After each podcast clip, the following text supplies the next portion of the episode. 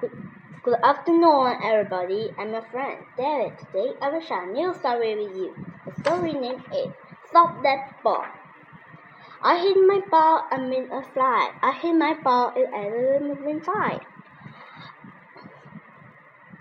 It went grew and some came back. I give my ball another whack. I hit it high, I hit it low. I hit it high and the secret is good. Season is go the wind by a ball. Away up high, I bleed the wall. So I ran faster through the wall.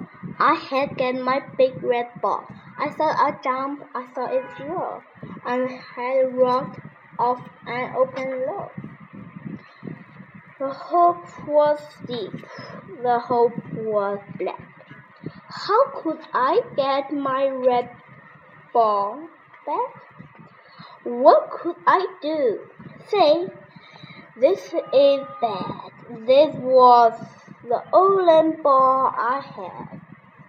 And the man up out his head.